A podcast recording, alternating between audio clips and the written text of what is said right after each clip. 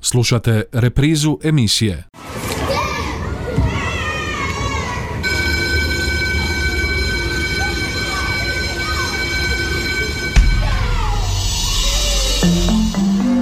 Život škole. Školske teme, dileme, zanimljivosti, događanja, problemi, savjeti talentirani učenici lektira.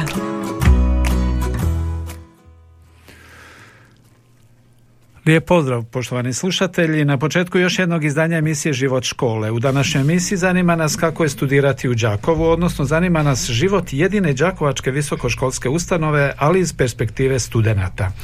Gosti su nam Matea Miličić, predsjednica studentskog zbora Katoličkog bogoslovnog fakulteta u Đakovu. Lijep pozdrav i dobrodošli. Dobar dan, hvala. Kako ste? Dobro, a vi? Izvrsno. A, Lucija Šimunić, studentica četvrte godine. Lijep pozdrav Lucija i dobrodošli. Hvala vam. Kako ste vi? Dobro smo, hvala. Vi? Imali treme? Pa uvijek je nazočna neka pozitivna trema. ali- Pozitivna trema. Je li otprilike isto kao kad ste na ispitu? Nije baš. Nije. E, Gost nam je, poštovani slušatelji, Dušan Balažević, student pete godine KBF. Ali je pozdrav Dušane i dobrodošli. Pozdrav vam. Kako ste vi? Izvrsno, izvrsno. Izvrsno. Što je recept da se čovjek osjeća izvrsno? Prihvatiti situaciju tako kakva je. I to rješava sve. Apsolutno. Bravo. Jel to inače e, kod studenata novih generacija, tako Mateja? Pa trebalo bi biti. A trebalo bi biti, dakle, je, nije. Pa nije uvijek.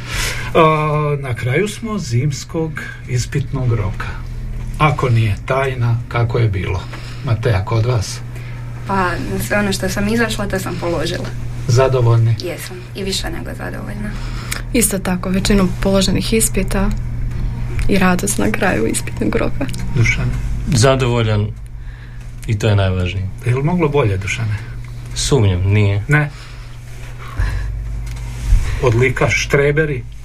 U, u štreberi u studiju. Slučajnost. Slučajnost. Postoji li nekakva percepcija javnosti, studenti teologije kakvi su? Mateja, jeste li se susretali sa takvim razmišljanjima? Ono, nekakva slika, vjerojatno stalno mole, ne izlaze, ne druže se, Pa to je izgleda jedina slika koju ljudi imaju o nama, da ćemo mi svi biti jednog dana svećenici i časne sestre, da smo zatvoreni od 9, uju, od 9 navečer pa do 7 ujutro, da molimo se pet puta na dan jer tako moramo. Tako da uopće ne misle o nama kao nekim normalnim ljudima koji su izvan crkve. Jel vam smeta takva slika? Pa navikla sam već na to, ali onda kad nas malo bolje upoznaju vide da nije baš uvijek tako. Lucija, Pa normalno nekad zasmeta zato što neki ljudi smatraju da duhovno i zapravo ovo zemaljsko se ne može spojiti, ali smatram da je to naša obaveza. Mi smo pozvani na to da to duhovno prenesemo ovome svijetu. Dušane, S obzirom da sam bogoslov, onda je to uvijek neka iznimka ovaj, i zapravo mogu posvjedočiti da od nas ljudi i očekuju nešto drugačije. Dakle, Mhm. gdje se pojaviš, opet ne očekuje se neke svjetovne vrijednosti, nego opet, pogotovo u kritičnim situacijama, biti neka potpora, biti mogućnost za bolje, davat nadu. To su sve neke sitnice koje ljudi čak i ne kažu, ali očekuju. a koliko zapravo vi kao evo, mladi ljudi, do duše pri kraju studija, možete pružiti ovo što se od vas očekuje? Pa usudim se uvijek reći da možemo pokušati. Mhm. I ako zbilja damo ono istinski sve od sebe, jedan dio sebe, dijelit sebe, pa onda to nekako nađe svoj put i postigne neki cilj. Mi to nekad znamo, nekad ne znamo. To treba malo prepustiti stvari, pa ide to. Lucija, jeste li se našli u takvoj situaciji da kao studentica teologije se od vas očekuje to nešto drugačije nego od drugih recimo studenata? Pa normalno da očekuje se možda i previše ponekad zato što smo obavezni prenositi zapravo tu radosnu vijest i smatram da opet treba i važan je taj odgovor drugog čovjeka zapravo da nam pruži priliku da mu pokažemo ono što zaista u sebi držimo. Matea, Pa nađu se takve situacije, pogotovo sa ljudima koji nisu toliko u crkvi. I onda ih uvijek nekako zanima što mi imamo reći o nečemu što njih možda muči ili pati. Vratit ćemo se tom pitanju. Najprije, vaš prvi susret s Đakovom, odnosno najprije, odakle dolazite? Mateo, odakle Ja sam iz Štitara. I prvi dolazak u Đakovo kao buduće studentice. Kako je to izgledalo? Pa mene je Đakovo od prije poznato, nije, nije sad da sam Nismo prvi mi puta, bo- pa da, svijeta. Nije sad da sam se prvi puta susrela s njime, ali neke dijelove grada sam naravno kasnije upoznavala, ali nisam došla na nepoznato. Mhm. Već sam već i znala neke ljude tu od prije, pa onda nije bio tako problem i ni šok neki veliki. Mhm. Je li se može reći da za Đakovo da je pravi studentski grad? Iskreno. Pa ovisi ko šta traži tu. Vas, vas sam pitao. Pa moglo bi se e, reći da je, ali uvijek naravno ima nekih nedostataka. Evo, na primjer, ja kao student laik mogu reći da puno studenata želi raditi uz e, studij, jer o, pogotovo studij ovdje je tako koncipiran Mhm. da su sva predavanja ujutro, tako da poslije podne stvarno imamo vremena za sve, uz učenje naravno. Tako da puno ljudi želi i raditi, neki moraju, a nema baš ponude nekih studentskih poslova. Na primjer, ja sam si našla posao, ali Dakle, ipak se može. Da. Pojasnit ćete kasnije gdje i ko- koliko plaćaju. A, Lucija, dokle nam vi dolazite i kako vam je u Đakovu studirati? Ja dolazim iz Zagreba. Samo malo. Iz Zagreba, Iz Zagreba došla studirati u Đakovo. da. Pa eto, moj prvi susret zapravo sa Đakovom bi bio na susretu katoličke mladeži i nekako sam uvijek znala da ću se vratiti, ali nisam baš mislila da će to biti u ovom smislu da ovdje studiram, jer Zagreb je idealan grad studenata i svi žele ići tamo, ali zapravo ono što se meni svidjelo je zapravo mala sredina, poštovanje ljudi prema meni kao mogu tako reći strancu. I bilo je izazovno zato što zapravo doći iz velikog grada u mali grad gdje se svi poznaju zaista je izazovno i ali lijepo zaista. Niste razmišljali upisati teologiju u Zagrebu, u Rijeci, Spli, otići na more, studirati ili negdje? Pa eto, mogu reći da mi zapravo teologija niti nije bila prvi izbor u Zagrebu zbog e, prvenstveno možda malo previsokog e, tog ranga, tako da sam ovdje upala, e, ja to kažem Božjom voljom e, i zapravo mi se svidjela ta jakost teologije ovdje u Đakovu. U usporedbi sa Zagrebom kao pojmom studentskog grada, života, kako definirate onda Đakovo u tom smislu? Pa definirati ga kao onaj grad koji zapravo gdje si došao pronaći samog sebe. Ja bi to tako definirala. Jeste se našli? Pa jesam. Dušane? Pa, moja priča je vrlo jednostavna, budući da dolazim iz Subotice, dakle preko granice. A, kada sam administrativno zbog papira morao dolaziti, onda sam prvi put i bio u Đakovu. To je bio prvi susret i normalno, jer Subotica je grad malo veći od Osijeka. Dođeš u jedno mjesto, mjestašce, ovaj, dosta je to velika promjena. Zapravo slična je priča kao Lucijina i ono što mi je ostalo je zbilja ta susretljivost da prema meni kao eto i strancu na neki način ovaj, iako isti smo narod, ali opet drugi mentalitet možda i tako. U biti je ta srdačnost, ta dobrodošlica, pomoć, blizina, svakako, svakako. Znali ste za Đakovo prije nego što Da. ste razmišljali o... Da, budući da velik broj naših svećenika je tu završio teologiju i neki laici, tako da je u biti Đakovo dosta poznato. E, Vrlo kratko, zašto teologija baš? Matea? Pa ja sam nekako uvijek bila uz crkvu i dolazim iz tako katoličke obitelji i jednostavno sam htjela malo produbiti vjeru i dobiti neka nova saznanja, a ovdje nije samo da je riječ o teologiji, samo o nekim biblijskim stvarima, nego ima i psihologije, filozofije, povijesti, glazbe, stvarno širok spektar mogućnosti. Jeste li, s obzirom da ste pri kraju studija, našli ono što ste očekivali? U, u studiju samom? Jesam, Jeste? da. Lucija? Pa s obzirom da sam se susrela sa predođbama da se ne može živjeti od teologije, došla sam pokazati prvo sebi, a onda i ostalima da je moguće živjeti jer ovo je naš poziv na kraju krajeva. Dušane, pretpostavljam svi vaši odgovori. S obzirom da sam ja svećenički kandidat, Da, vrlo su jednosmjerni odgovori. Pa evo, a moraju li, mora li tako biti? Dakle, Imali i, evo, govorili smo o percepciji studenata teologije, moraju li se, moraju li se svi će, sve bogoslovi percipirati na isti način, može, može to biti nešto drugo, možete možda pokazati da imate veću širinu od bilo kojeg studenta lajka ili ne znam, bilo kojeg drugog mladog čovjeka. Pa da, u biti ovaj, mi smo crkva katolička, što znači da ima mjesta za sve, kakvi god mi bili. E, prema tome da, mi možemo imati širinu na raznom području, baš kako je i Matea rekla, dakle jednostavno jedan širi spektar svakako i da pače različiti karakteri, onda to uvijek obogaćuje i zajednicu, tako da svakako ima mjesta za sve. S obzirom da živite u bogoslovnoj zajednici, možete li vi osjetiti uopće bilo Đakova, život Đakova, život mladih u Đakovu, što bi čovjek od vas trebao očekivati?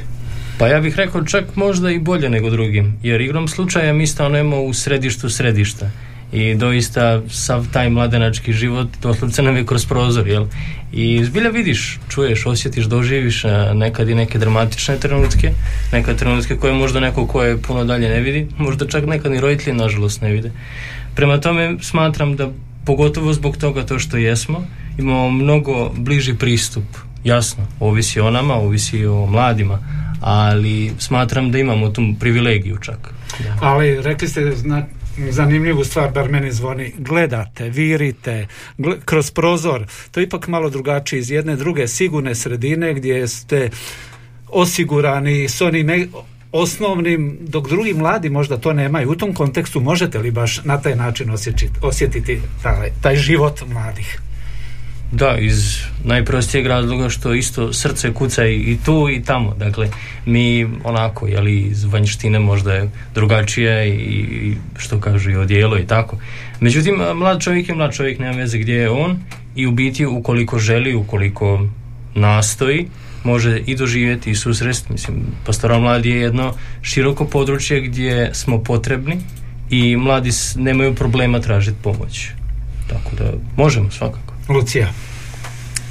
Pa mi smatram da mi kao vjernici, lajci i studenti lijepo živimo u domu jer od nas normalno da se očekuje da budemo u duhovnom e, zapravo smislu da se oblikujemo ali i ovo zemaljskom kako bih ja to rekla i uvijek je lijepo promotriti e, sugrađane zapravo tu u Đakovu zato, zato što sam imala priliku porazgovarati e, sa starim osobama, uvijek šećeš kroz park pa te uvijek pitaju što studiraš zapravo ono što se ja iznenadila je to da neki građani ni ne znaju da ovdje zapravo e, postoji Što je fakultet. zapravo naša sramota, Đakovačka, je tako? Ako Pa- ne znamo da nam, da nam je tu pored nas jedna takva ustanova. Pa da, u biti, ali smatram da je uvijek treba biti neka ta interakcija na što nas zapravo potiče i naš duhovnik u studenskom domu. Matea, taj studentski život bilo mladih, Pa je li, je li studirati u Đakovu u studentskom domu stanovati isto kao stanovati recimo u Osječkom studentskom domu, Zagrebačkom studentok, studentskom domu? Pa ja vjerujem da nije, zato što je nas tu općenito jako malo i svi smo kao jedna malo veća obitelj i međusobno se poznajemo, što je i dobro i nije, jer eto i svako zna sve o svakome, ali opet je tu ta spremnost za pomaganjem jednih, dru- jednih drugima, dok se na primjer to u Osijeku ili u Zagrebu gdje su tisuće ljudi u tako jednom prostoru jednostavno ne može osjetiti. Nakon glazbenog broja ćemo pokušati još malo o tom studentskom životu u Đakovu, ako se slažete.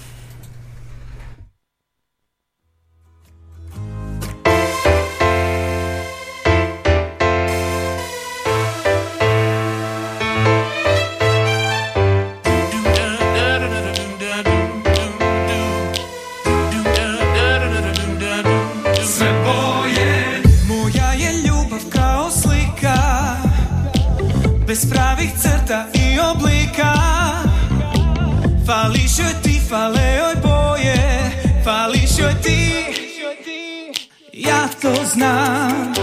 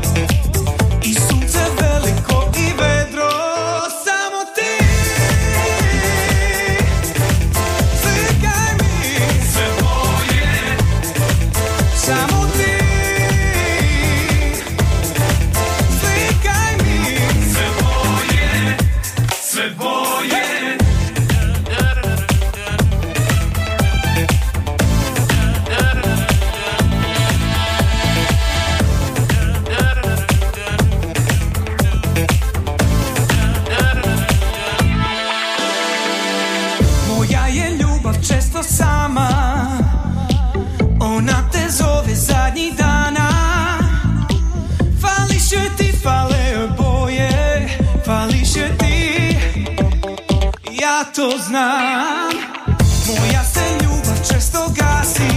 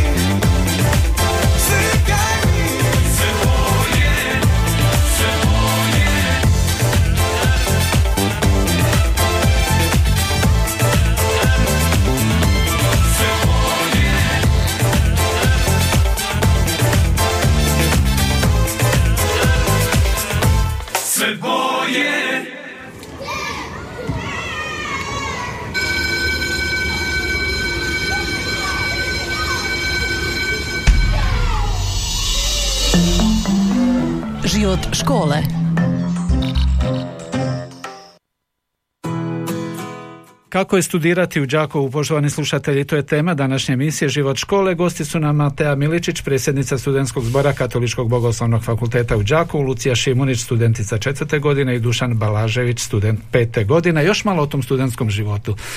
Jeste li na neki način izolirani, odvojeni uh, od ostatka grada, Đakova, mladih. Evo sad je korona zapravo bila ovih godinu dana, nema onih uobičajenih uh, ispijanja kava na terasama, odnosno koliko, ima li toga uopće kod vas? Smiju li, da se našali malo, studenti teologije, uh, se na taj način družiti i upoznavati zapravo mjesto u kojem žive i studiraju. Matea. Pa da, naravno. Ne vidim zašto, to ne, zašto bi to uopće bio problem. To je na tragu onog pitanja o percepciji Tako studenata. Je, da. Ali Dakle- da, družimo se tu da po korzu kad kafići rade, što Mhm. sada eto nije nažalost em, takva situacija, ali inače da i znamo mi nekada izaći, što ljudima nekad bude šok ako studenti teologije, a u izlasku vani. Zašajbati što bi se reklo Da. na.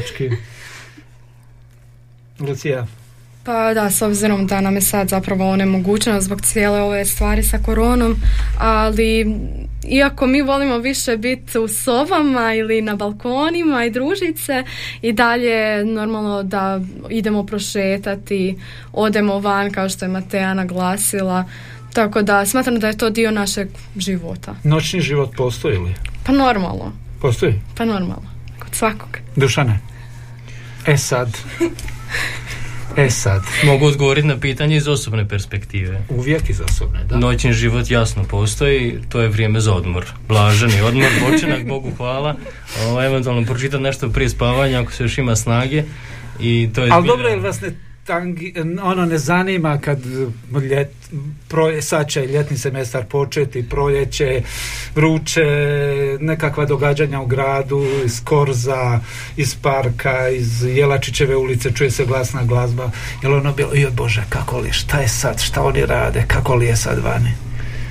Pa u biti možda, ponekad. Međutim, zbilje moram biti iskren i reći da čovjek prihvati obveze na sebe, prihvati neke dužnosti i slično i to onda jednostavno istroši energiju kod čovjeka i u biti bitno je ono gdje ti nalaziš svoju sreću, gdje je tvoja radost.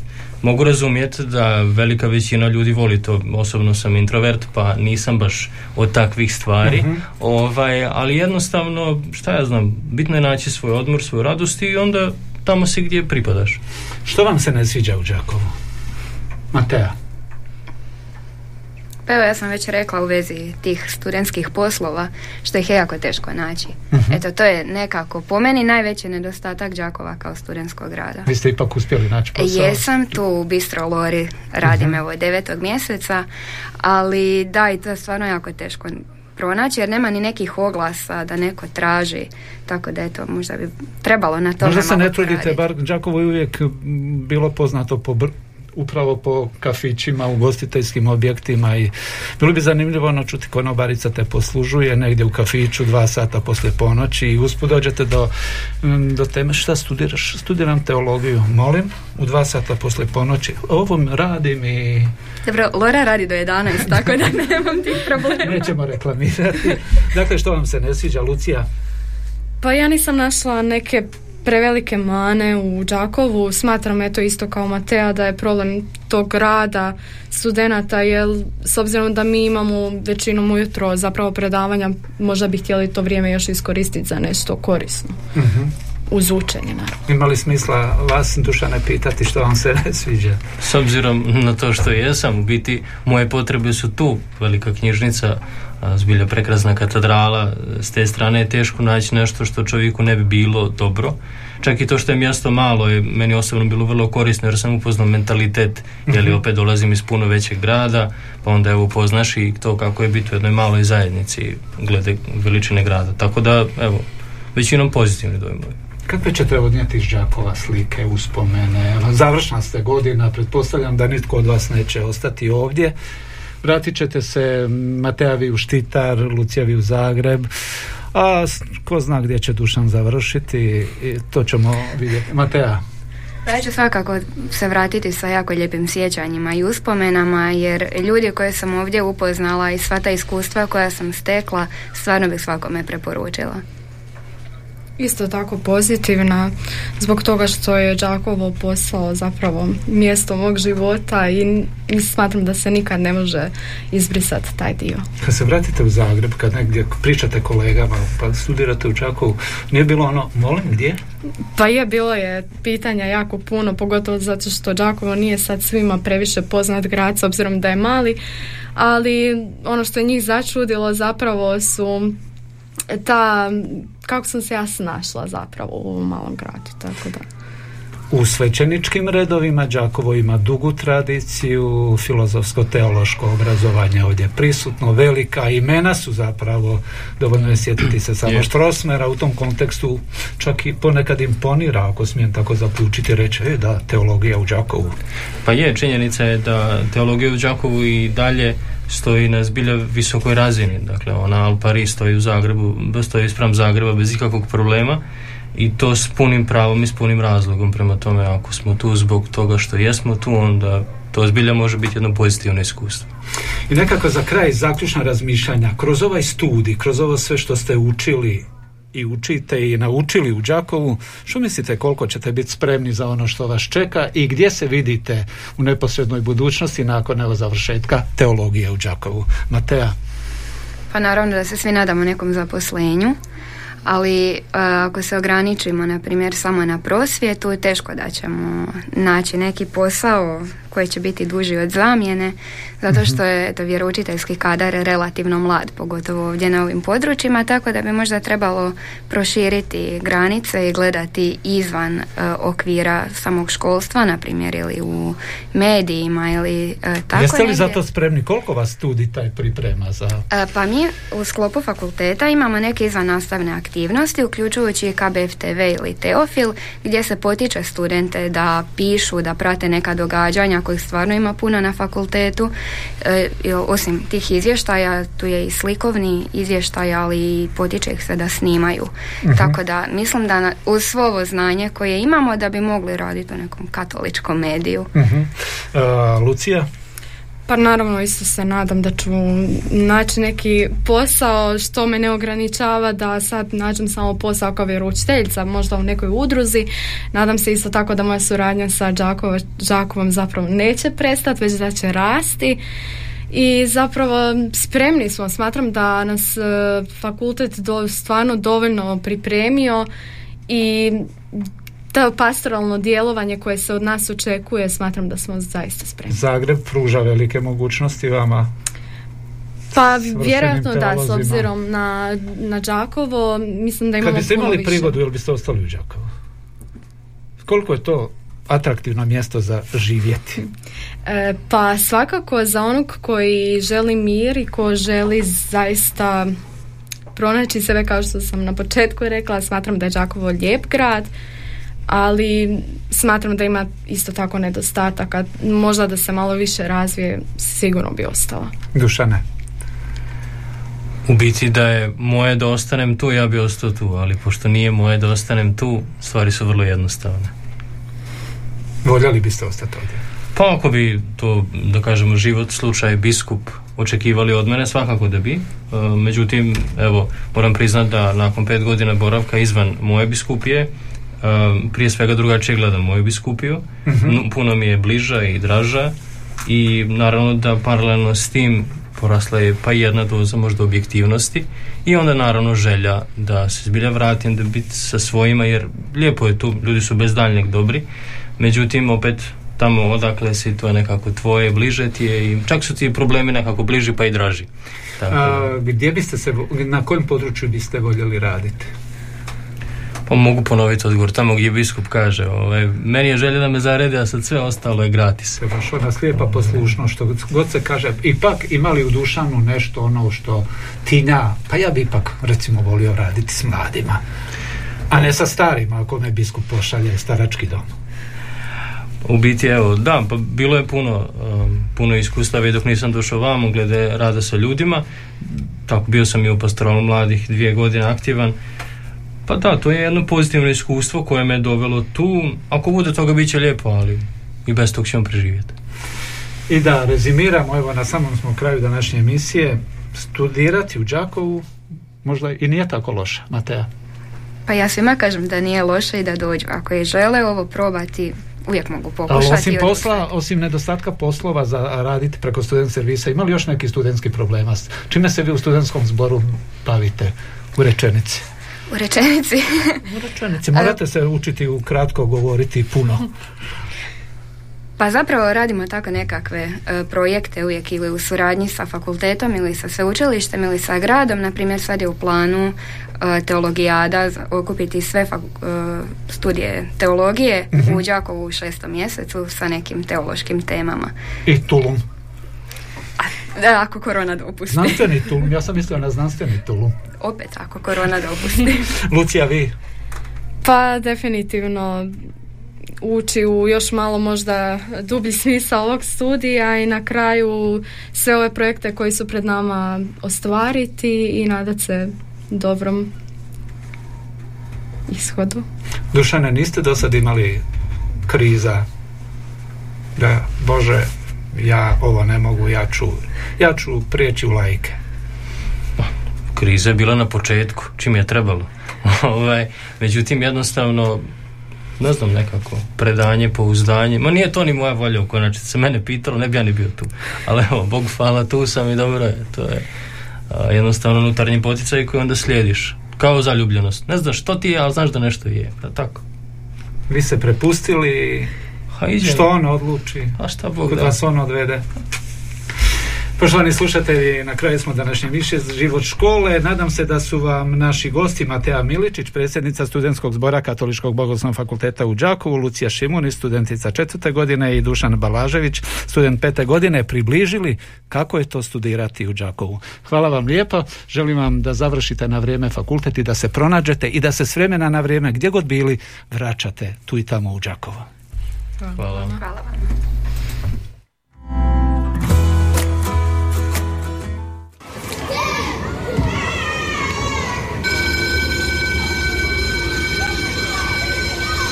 Slušali ste emisiju Život škole.